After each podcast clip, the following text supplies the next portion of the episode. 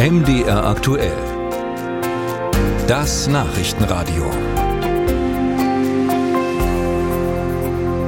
Der Haushaltsausschuss des Bundestages ist gestern zur abschließenden Beratung über geplante Kürzungen im Bundeshaushalt 2024 zusammengekommen, zur sogenannten Haushaltsbereinigungssitzung.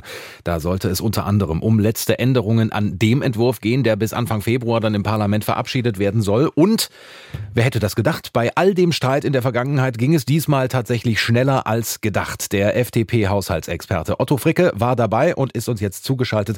Herr Fricke, ich grüße Sie. Guten Morgen. Einen schönen guten Morgen aus dem leicht schneereichen Berlin. Ja, ich nehme an, äh, eine nicht allzu lange Nachtschicht, das war Ihnen diesmal auch recht. Ja. Ähm, ich war überrascht. Also ich hatte mit ein bisschen längerer Arbeit gerechnet, wobei es war, insgesamt waren es die längsten Beratungen, die wir durch das Verfassungsgerichtsurteil hatten.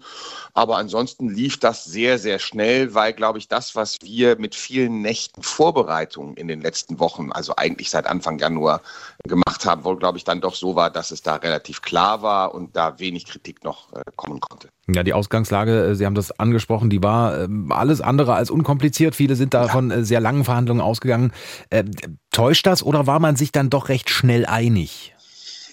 Naja, Haushalt ähm, ist eine komplexe Sache. Ja, es hört sich nach einer Politikerbinse an, aber ähm, du musst sehen, an welchen Stellen musst du nach einem Urteil verändern, an welchen Seiten erkennst du erst spät, dass verändert werden muss. Das haben im Moment die ganzen Landeshaushalte ja auch noch alle vor sich, die erkennen, dass das Urteil ja auch für sie einschränkt. Und dann musst du faire Partner haben. Und das sage ich jetzt auch mal, der Dennis Rode von der SPD und der Sven Christian Kindler von den Grünen. Das sind, wir sind zusammen mit mir die drei Sprecher.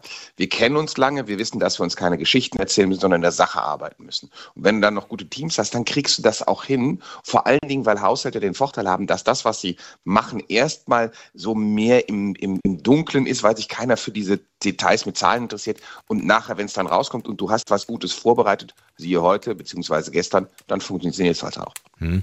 Ähm, ja, durch das Haushaltsurteil äh, des Bundesverfassungsgerichts Mitte November, da mussten ja dann doch Teile des Budgets äh, auf eine neue Grundlage ja. gestellt werden, äh, um das mal vorsichtig zu formulieren, um eine milliardenschwere Finanzierungslücke zu schließen. Tatsächlich, wo und wie haben Sie die Löcher denn nun gestopft?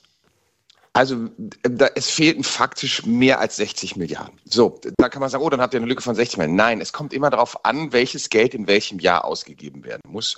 Und da muss man dann gucken. Und da waren wir auf einer Lücke, die ungefähr bei 17 Milliarden war. Dann musst du sehen, an welcher Stelle musst du dann eben auch auf Subventionen, wo es dann Streit gibt, verzichten? An welcher Stelle musst du bestimmte Projekte beenden? Und im sogenannten Klima- und Transformationsfonds zum Beispiel mussten dann auch manche Projekte beerdigt werden.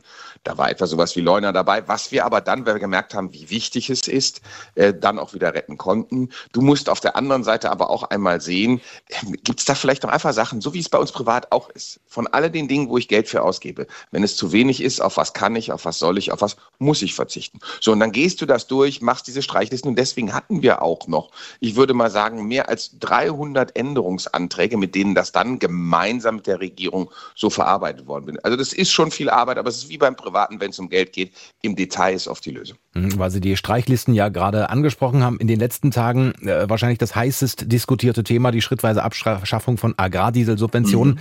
Äh, da ist nun kein Einlenken äh, zu sehen. Die Bauern haben als erste Reaktion schon mit neuen härteren Protesten gedroht. Wie gehen Sie damit um?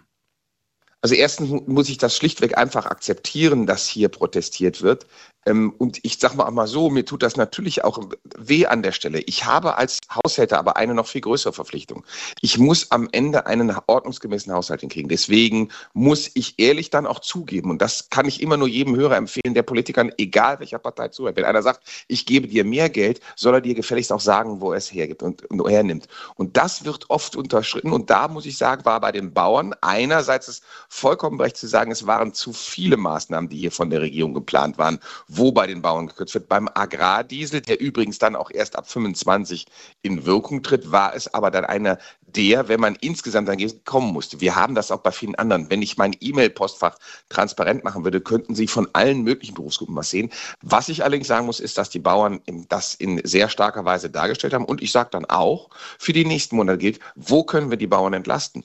Und an welcher Stelle kann ich zum Beispiel mal dafür sorgen, dass bestimmte Auflagen für Bauern, die nur Geld kosten, wegkommen, Bürokratie wegkommt und manch anderes wegkommt. Aber ich werde immer am Ende als Haushälter sagen, ich will einen Haushalt vorlegen, der sich in der Verfassung bewegt und den Menschen die Sicherheit gibt, dass in zehn Jahren auch noch Geld da ist. sagt Otto Fricke, FDP-Haushaltsexperte, heute Morgen im Gespräch hier bei MDR aktuell. Herr Fricke, ich danke Ihnen für Ihre Zeit. Ich danke auch und wünsche noch einen schönen Wintertag.